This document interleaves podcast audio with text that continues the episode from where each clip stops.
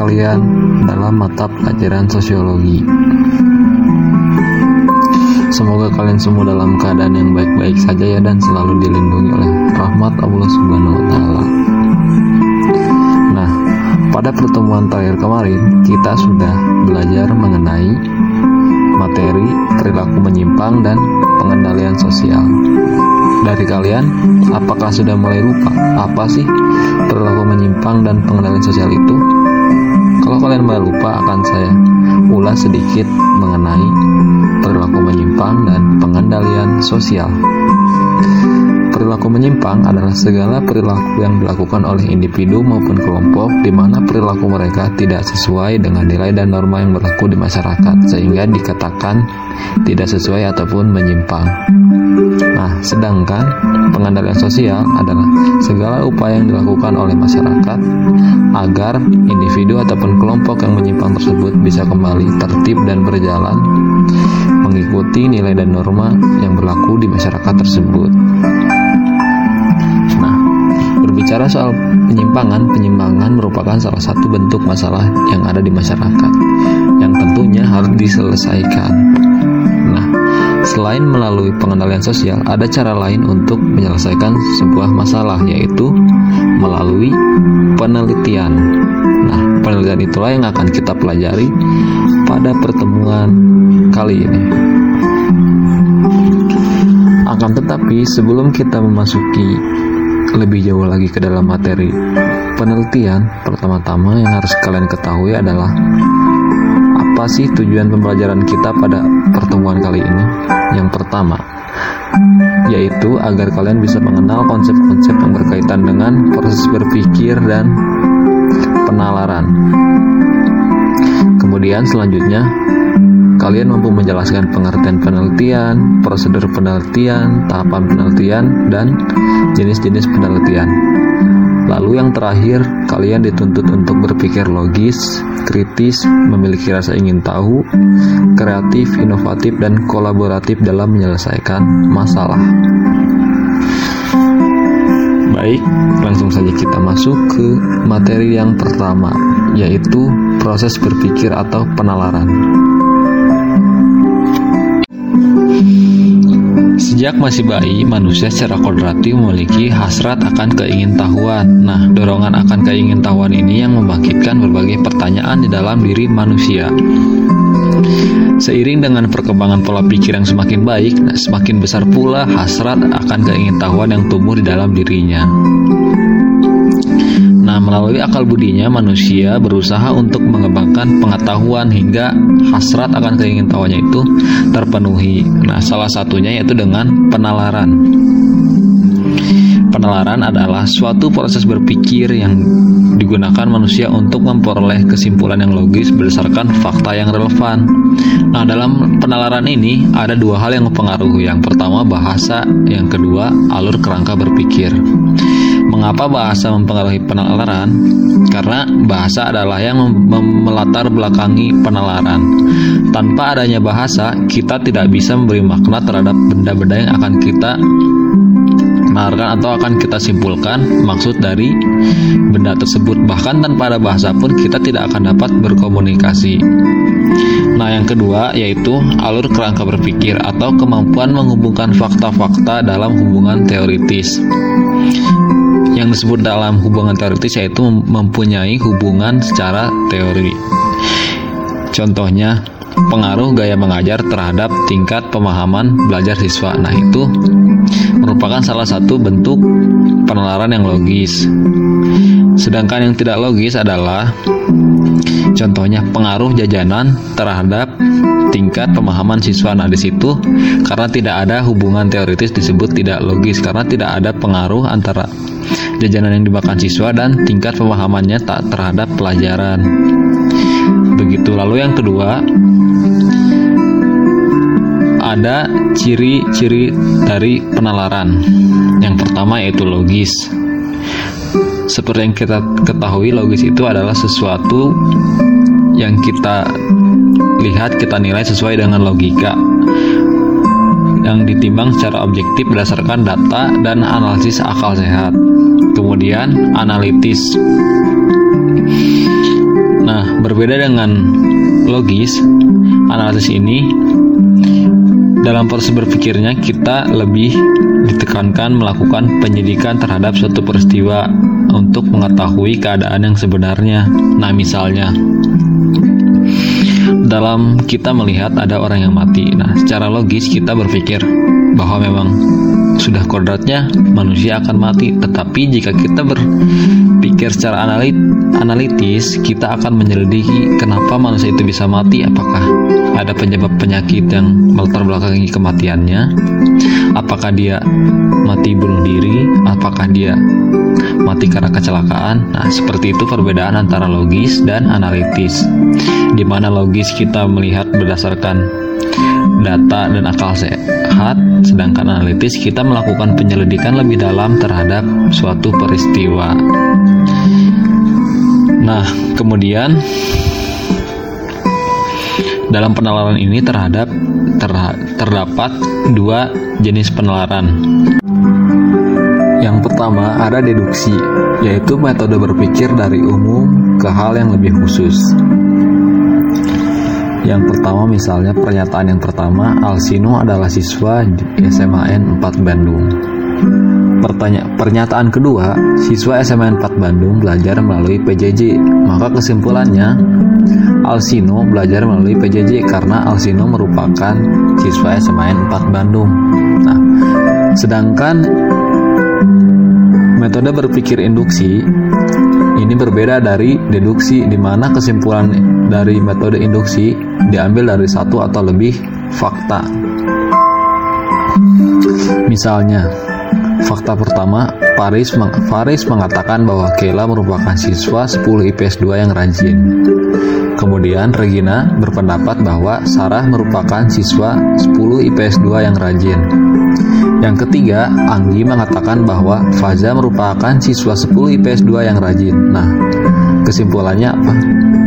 Dari ketiga pendapat tersebut, kita dapat mengetahui yang mereka katakan adalah siswa yang rajin. Dan dari ketiga pendapat tersebut, kita ketahui bahwa ketiga-tiganya adalah perempuan. Maka kesimpulannya adalah siswa perempuan yang ada di kelas 10 IPS 2 merupakan siswa yang rajin. Seperti itu. Kemudian yang ketiga yaitu ada gabungan dari metode berpikir reduksi dan induksi. Nah, dalam metode ini, kesimpulan dari penalaran induksi digunakan untuk menarik kesimpulan selanjutnya dengan metode deduksi. Nah, yang tadi kan kesimpulan dari metode induksinya itu yaitu siswa perempuan yang ada di kelas 10 IPS 2 merupakan siswa yang rajin. Nah, itu kita masukkan sebagai pernyataan yang pertama.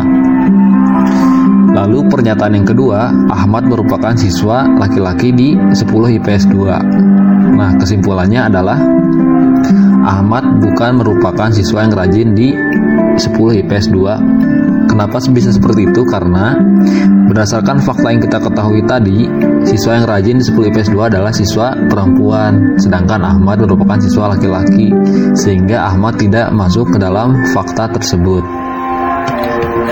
Nah, contoh selanjutnya pernyataan satu siswa perempuan yang ada di 10 IPS 2 merupakan siswa yang rajin. Nah, pernyataan kedua, Kurniati merupakan siswa perempuan di 10 IPS 2. Maka kesimpulannya adalah Kurniati merupakan siswa yang rajin di 10 IPS 2. Nah, kenapa bisa seperti itu? Karena Kurniati memenuhi fakta yang ada di pernyataan ke satu di mana Kurniati merupakan perempuan. Nah, pernyataan satu mengatakan bahwa siswa perempuan yang ada di 10 IPS 2 merupakan siswa yang rajin. Nah, oleh karena itu Kurniati merupakan siswa yang rajin di 10 IPS 2. Kemudian kita masuk ke pengertian penelitian.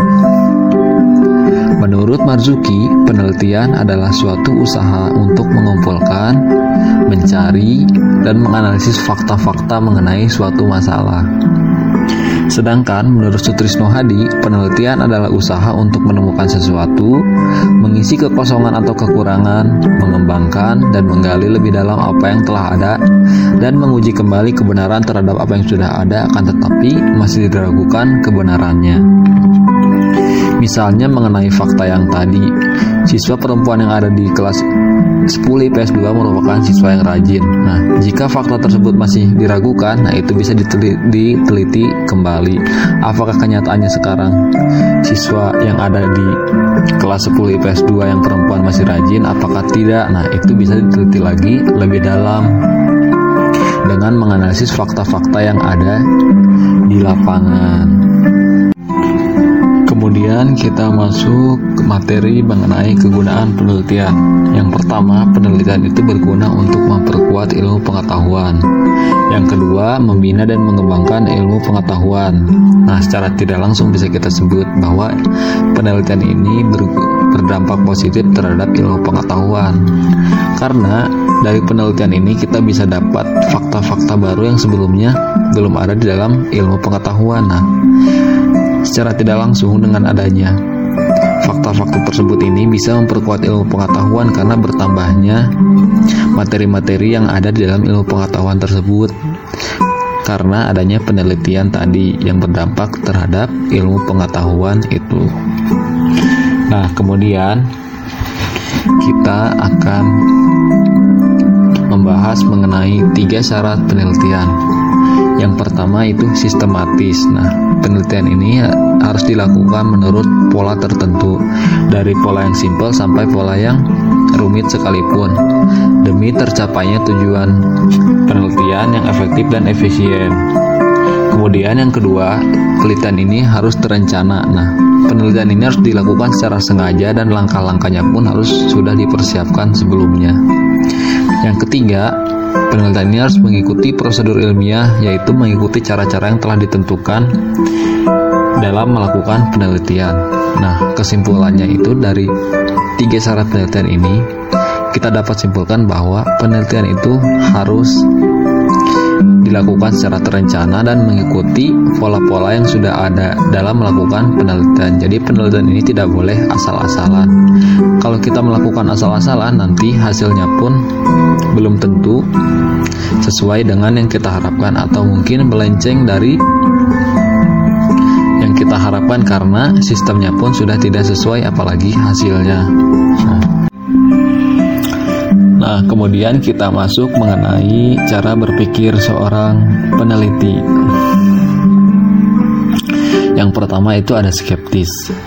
Apa sih skeptis itu? Yaitu sikap di mana peneliti harus selalu menanyakan bukti atau fakta yang mendukung suatu pernyataan. Nah, misalnya pernyataan yang tadi soal siswa perempuan yang ada di 10 IPS 2 merupakan siswa yang rajin. Nah, jika kalian seorang peneliti, kalian harus menggali lagi lebih dalam mengenai pernyataan tersebut.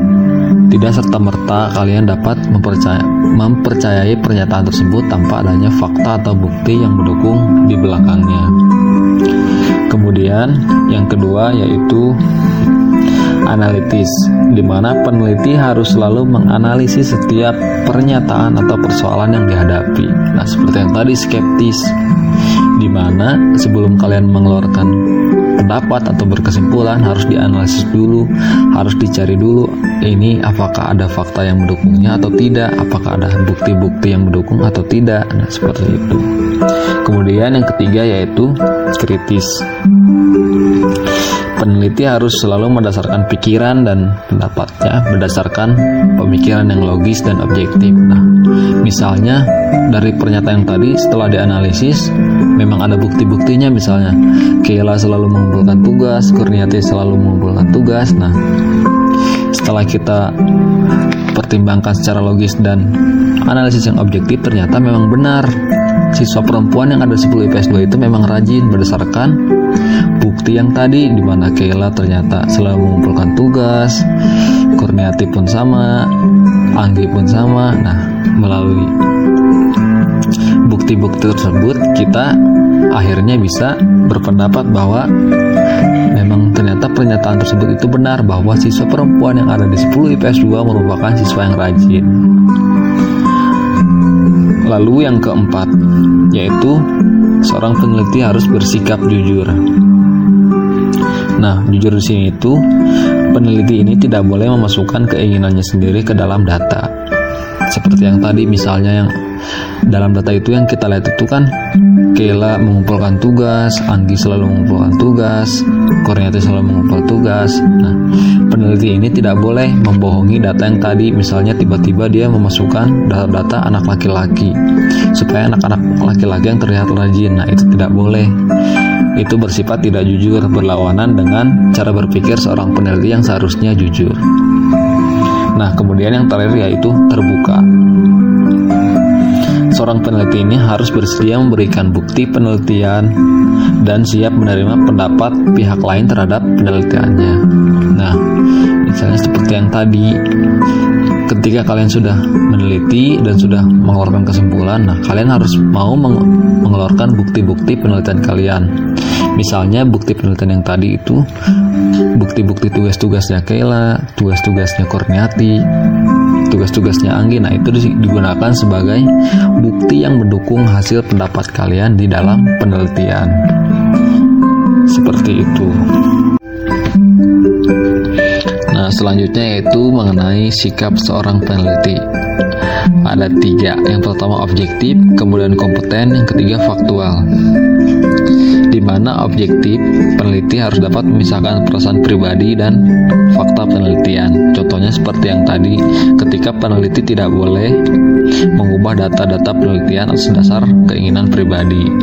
Kemudian yang kedua, kompeten di mana seorang peneliti dituntut untuk menguasai suatu metode dan teknik penelitian tertentu. Nah, kalau peneliti tidak bisa menguasai suatu metode ataupun teknik, dapat dipastikan penelitiannya tidak akan selesai, penelitiannya meskipun selesai hasilnya tidak akan relevan dengan keadaan yang ada di masyarakat karena itu sudah tidak mengikuti syarat dari penelitian di mana penelitian itu salah satu syaratnya mengikuti prosedur ilmiah. Nah, ketika seorang peneliti tidak menguasai teknik ataupun metode, nah otomatis dia tidak akan bisa mengikuti prosedur ilmiah dalam melakukan penelitian.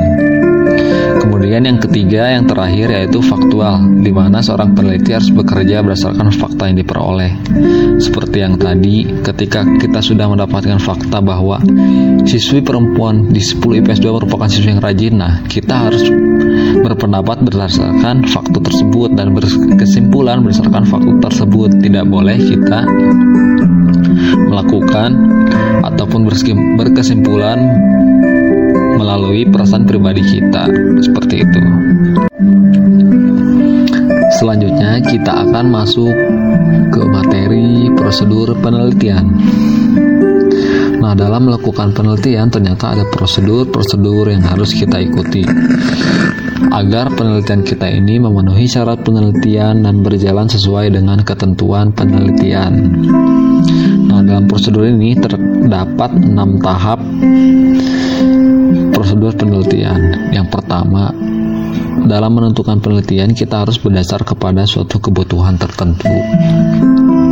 Nah, misalnya seorang guru yang melakukan penelitian atas dasar kebutuhan, dia ingin tahu metode belajar seperti apa sih yang cocok untuk siswanya. Nah, kita garis bawahi ya, metode yang cocok untuk siswanya itu sebagai suatu kebutuhan. Kemudian yang kedua merumuskan masalah. Nah, tahapan merumuskan masalah ini biasanya rumusan masalah ini berbentuk pertanyaan dari masalah yang ada di tahap pertama. Tadi yang tahap pertama kan masalahnya mengenai metode belajar apa yang cocok terhadap siswa. Nah, rumusan masalahnya metode belajar apakah yang cocok dengan siswa? Nah, itu sebagai rumusan masalah. Setelah kita menemukan rumusan masalah, kita masuk ke tahap ketiga yaitu menetapkan hipotesis sebagai titik tolak dalam mengadakan tindakan. Hipotesis ini adalah pendapat awal yang tidak berdasarkan terhadap fakta atau pendapat dari peneliti. Nah, misalnya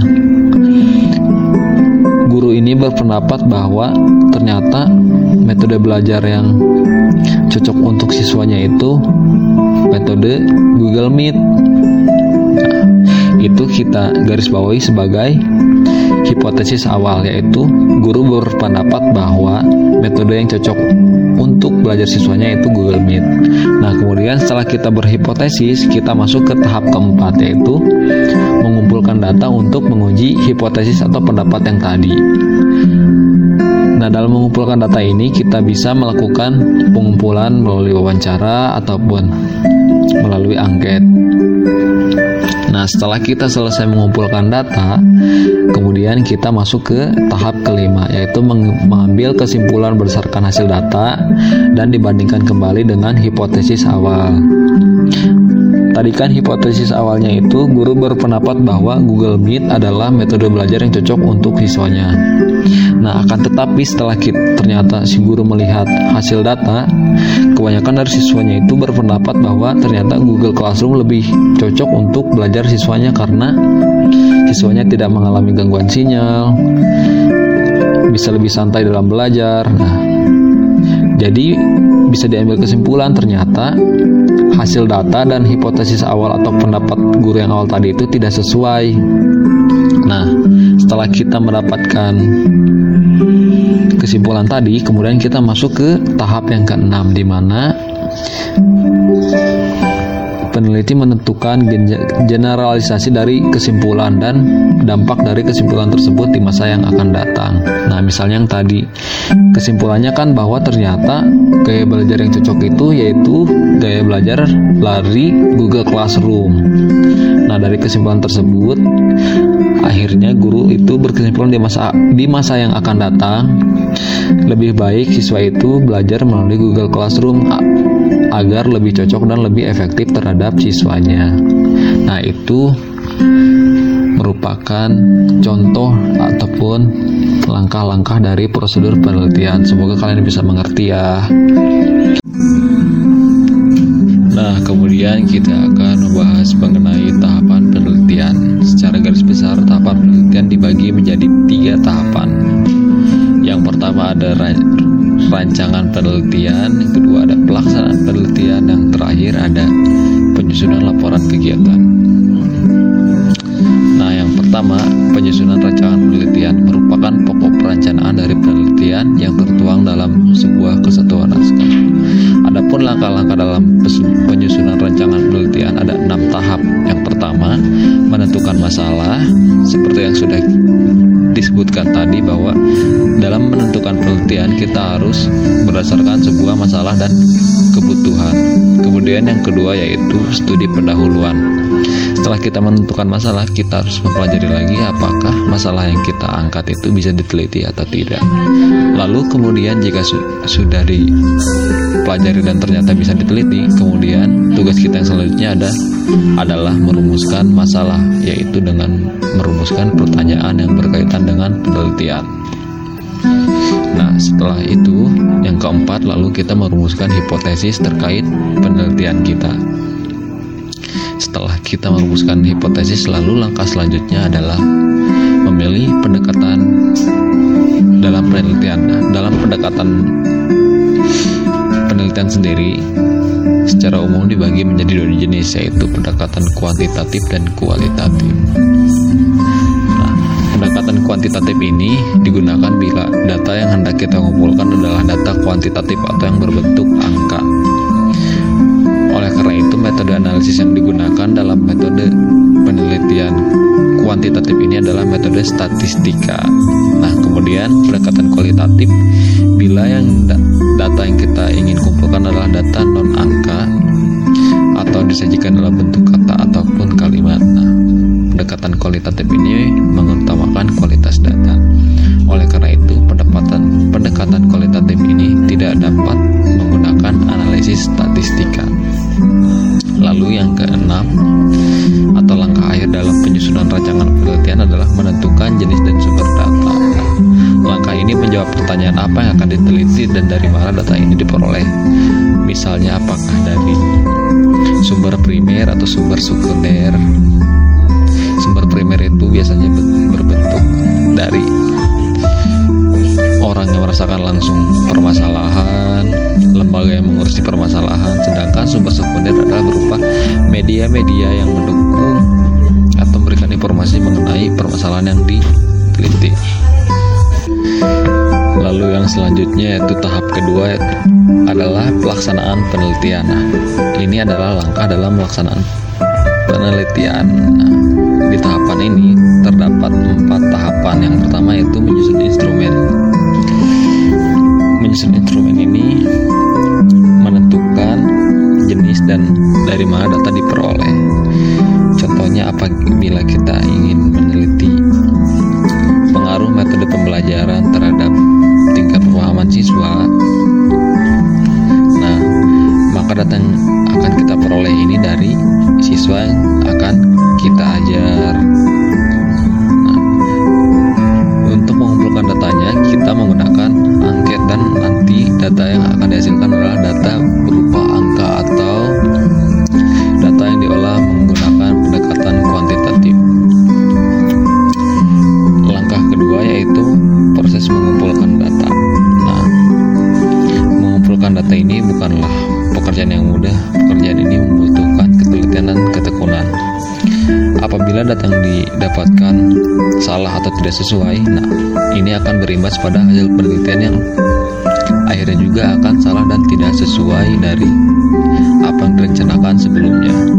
Nah, kemudian selanjutnya adalah analisis data. Dalam menganalisis data pun dibutuhkan ketekunan dan pengertian terhadap jenis data sehingga mudah untuk dipertanggungjawabkan. Nah, seperti yang tadi, misalnya jenis data yang kita dapat adalah data kuantitatif ya, kita analisis menggunakan pendekatan kuantitatif. Jika data yang kita dapat adalah data kualitatif, kita analisis menggunakan pendekatan kualitatif. Lalu tahap terakhir di pelaksanaan penelitian adalah menarik kesimpulan. Nah, tahapan ini merupakan langkah terakhir dari kegiatan penelitian. Pada tahap ini, kegiatan penelitian telah selesai dan kita tinggal mencocokkan apakah hipotesis awal kita tadi sesuai dengan hasil penelitian kita. Hasil penelitian tidak sesuai dengan hipotesis, tidak ber, bukan berarti bahwa penelitian kita ini gagal, melainkan hipotesis yang kita sebutkan di awal itu mungkin tidak berlaku dalam penelitian yang kita laksanakan ini. Lalu kemudian yang terakhir ada penyusunan laporan kegiatan. Ini merupakan proses menyusun hasil penelitian ke dalam bentuk laporan. Bentuk laporan ini terdiri dalam enam bagian. Yang pertama itu pendahuluan. Pada bagian pendahuluan ini berisi mengenai latar belakang masalah, identifikasi masalah, perumusan masalah yang berupa pertanyaan yang akan nanti dijawab di akhir penelitian. Kemudian ada tujuan penelitian dan kegunaan dari penelitian. Lalu selanjutnya yaitu bagian kedua kerangka teoritis. Nah, pada bagian ini ini membahas mengenai teori yang akan diangkat penelitian yang berhubungan dengan penelitian.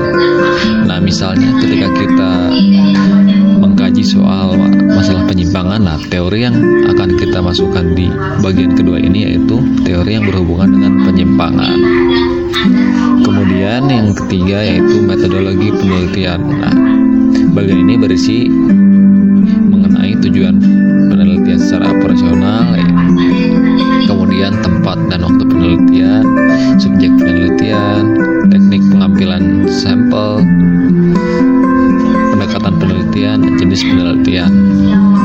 Kemudian selanjutnya ada bagian keempat yaitu hasil penelitian. Bagian ini berisi analisis data dari hasil pengumpulan data, kemudian kesimpulan analisis data, penafsiran kesimpulan analisis, dan kesimpulan hipotesis yang tadi ditempatkan pada awal perencanaan penelitian. Nah, kemudian di bagian kelima ada kesimpulan dan saran, di mana bagian ini berisi mengenai deskripsi singkat mengenai masalah hipotesis dan hasil penelitian.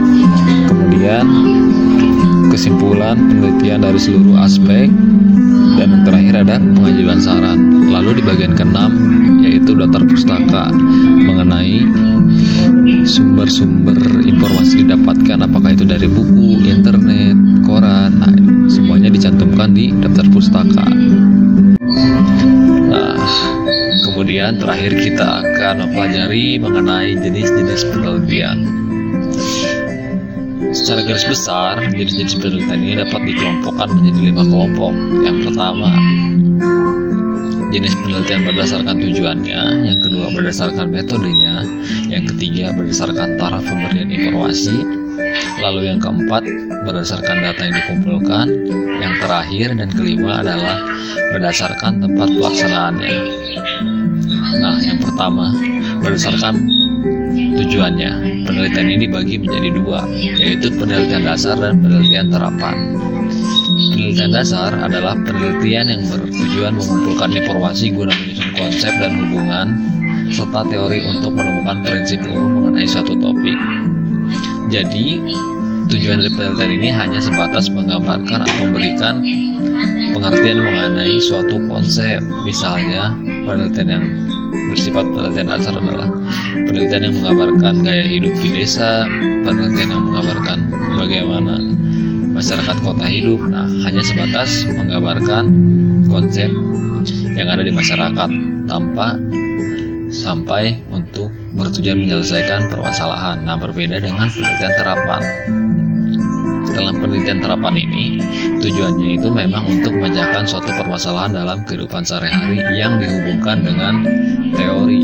Nah, contohnya itu seperti permasalahan tawuran yang diteliti bisa menggunakan penelitian terapan ini.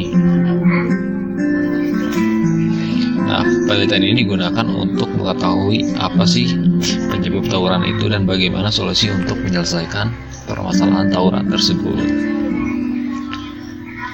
Lalu yang kedua ada penelitian berdasarkan metodenya. Nah ini dibagi menjadi empat. Yang pertama ada penelitian historik, di mana penelitian ini bertujuan untuk merekonstruksi kejadian di masa lampau secara sistematis dan objektif. Nah, Biasanya penelitian ini menggunakan metodenya itu melalui buku-buku ataupun media-media peninggalan yang masih bisa didapatkan dari objek penelitian.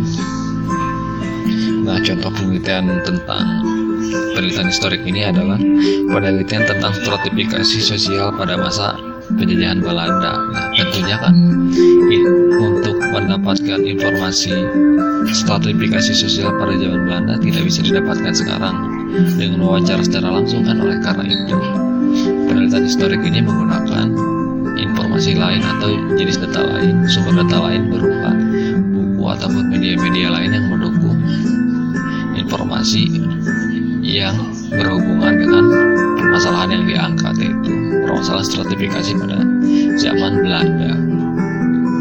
Kemudian yang kedua ada penelitian survei.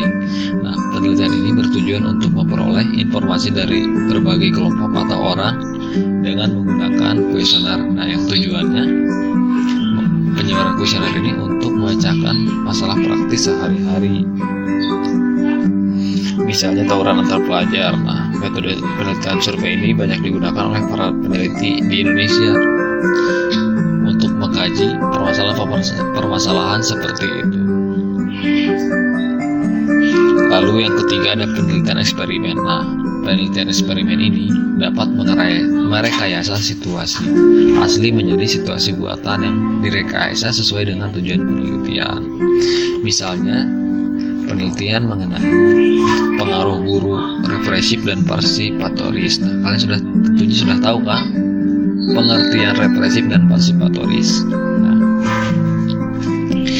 penelitian ini dilakukan dengan membagi kelas menjadi dua kelompok. Nah, kelompok yang pertama diajar atau mendapatkan pembelajaran dengan guru yang represif dan kelompok kelas yang satu lagi dengan guru yang parsipatoris. Nah, hingga pada suatu periode kemudian diadakan tes untuk mengukur prestasi belajar dari kedua kelas tersebut. Nah,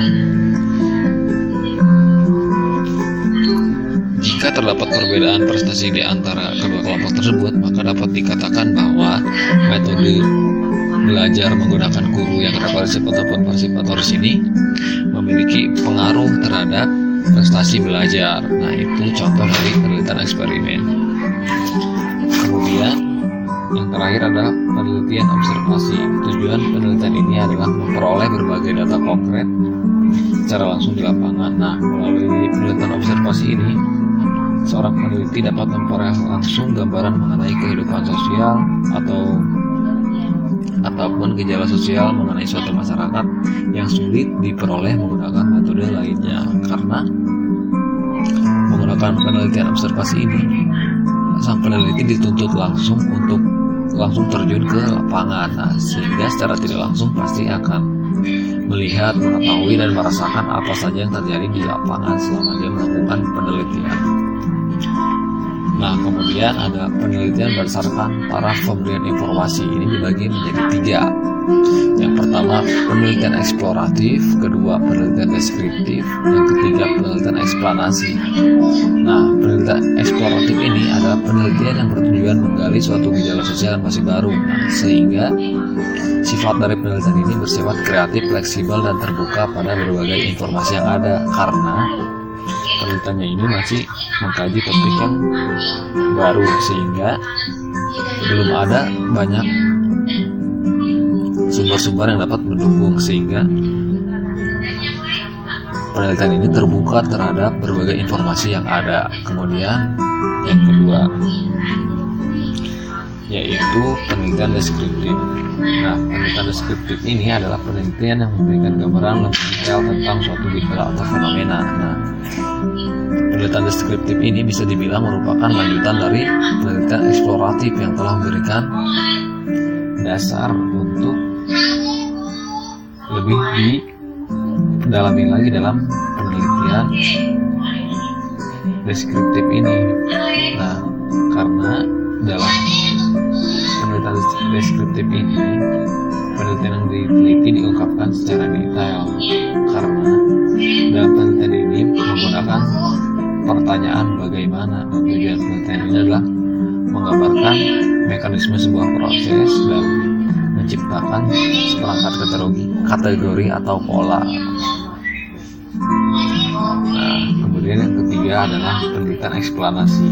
Nah, penelitian ini dilakukan untuk menemukan penjelasan mengapa satu kejadian atau gejala dapat terjadi. Nah, hasil akhir dari penelitian ini adalah mengenai hubungan sebab akibat. Kemudian yang terakhir ada penelitian berdasarkan yang keempat ada penelitian berdasarkan data yang dikumpulkan. Ini dibagi menjadi dua, yaitu kualitatif dan kuantitatif. Seperti yang sudah dijelaskan ya, kualitatif ini pendekatan yang menekankan kepada kualitas data atau kedalaman data yang diperoleh. Jadi teknik yang digunakan adalah wawancara dan bukan berupa angket. Nah, angket ini digunakan oleh pendekatan yang satu lagi yaitu pendekatan kuantitatif. Nah, pendekatan ini menekankan kepada jumlah data yang terkumpul. Nah, pendekatan ini juga melihat data pada lapisan permukaan seperti jenis kelamin, jenis pekerjaan, tingkat pendidikan yang dianalisis secara statistik. Nah, yang akhirnya akan melahirkan presentase-presentase. Nah, pendekatan ini atau penelitian ini mengumpulkan data menggunakan survei atau angket tadi. Kemudian yang terakhir yaitu penelitian berdasarkan tempat pelaksanaannya. Dibagi menjadi tiga. Yang pertama penelitian laboratorium, kedua penelitian lapangan, ketiga penelitian perpustakaan. Penelitian ini dilakukan dalam suatu tempat khusus untuk mengadakan studi ilmiah. Nah, tujuan penelitian ini yaitu untuk mengumpulkan data, melakukan analisis, mengadakan tes, serta memberikan interpretasi terhadap sejumlah gejala sosial. Sehingga gerak gejala sosial dalam suatu masyarakat dapat diprediksi. Nah, contoh dari hasil dari penelitian laboratorium ini yaitu banyaknya data-data yang bisa memprediksi beberapa tahun ke depan berapa angka pertumbuhan yang akan terjadi. Nah, itu merupakan hasil dari penelitian laboratorium yang tujuannya mengumpulkan data, melakukan analisis agar bisa menginterpretasi sejumlah gejala sosial yang ada di masyarakat. Kemudian yang kedua ada penelitian lapangan. Nah, penelitian ini dilakukan dalam kehidupan sebenarnya. Seperti tadi ya penelitian observasi. Nah, misal misal contoh dari penelitian ini adalah penelitian tentang kebudayaan masyarakat terpencil, tentang kehidupan wanita pekerja. Nah, yang tujuannya dari penelitian ini itu menemukan realitas yang terjadi di tengah masyarakat. Jadi ini hampir sama dengan penelitian yang observasi tadi, karena sama-sama turun langsung ke lapangan. Yang ketiga dan terakhir yaitu penelitian perpustakaan. Nah, penelitian ini bertujuan untuk mengumpulkan data dan informasi dengan bantuan berbagai materi yang terdapat di perpustakaan. Nah, nantinya data yang diperoleh dari penelitian di perpustakaan ini akan menjadi fondasi atau dasar utama untuk melakukan penelitian lapangan. Nah, seperti itu mungkin pematerian untuk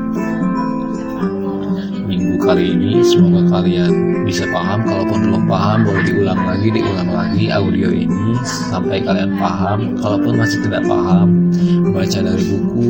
Kalau masih tidak paham, silahkan tanyakan di Google Classroom. Terima kasih atas perhatiannya. Wassalamualaikum warahmatullahi wabarakatuh.